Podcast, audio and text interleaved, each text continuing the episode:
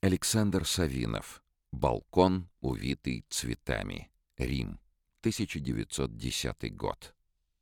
В 1901 году саратовец Александр Савинов приехал в Санкт-Петербург поступать на историко-филологический факультет университета и в Высшее художественное училище при Академии художеств.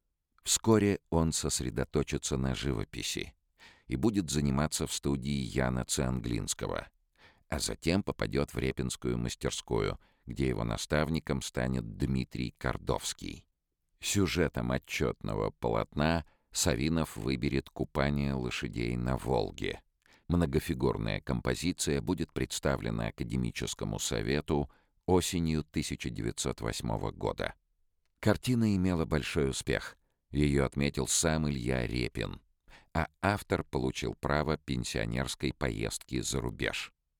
Местом назначения командировки Савинов избирает Италию. Всем новейшим модернистским течениям он предпочтет классику. Здесь, работая в Неаполе, Риме и на Капри, он вдохновляется античными фресками и вырабатывает собственный стиль живописи. Декоративный, крупноформатный, с детальной ковровой проработкой поверхности холста. Уже в конце пенсионерской поездки Савинов напишет своему учителю Дмитрию Кордовскому в Петербург.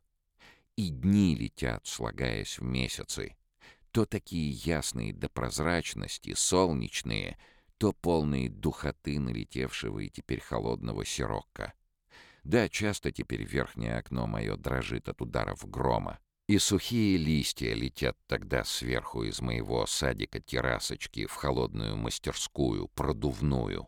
И капли дождя, как пригоршни гороха, рассыпаются с коротким стуком на крышу. В такую пору думается, что славно было бы пригреться в светлых и уютных комнатах и почувствовать под ногами свою родную землю, без которой трудно и не в мочь живется русскому человеку. Ну да скоро я приеду.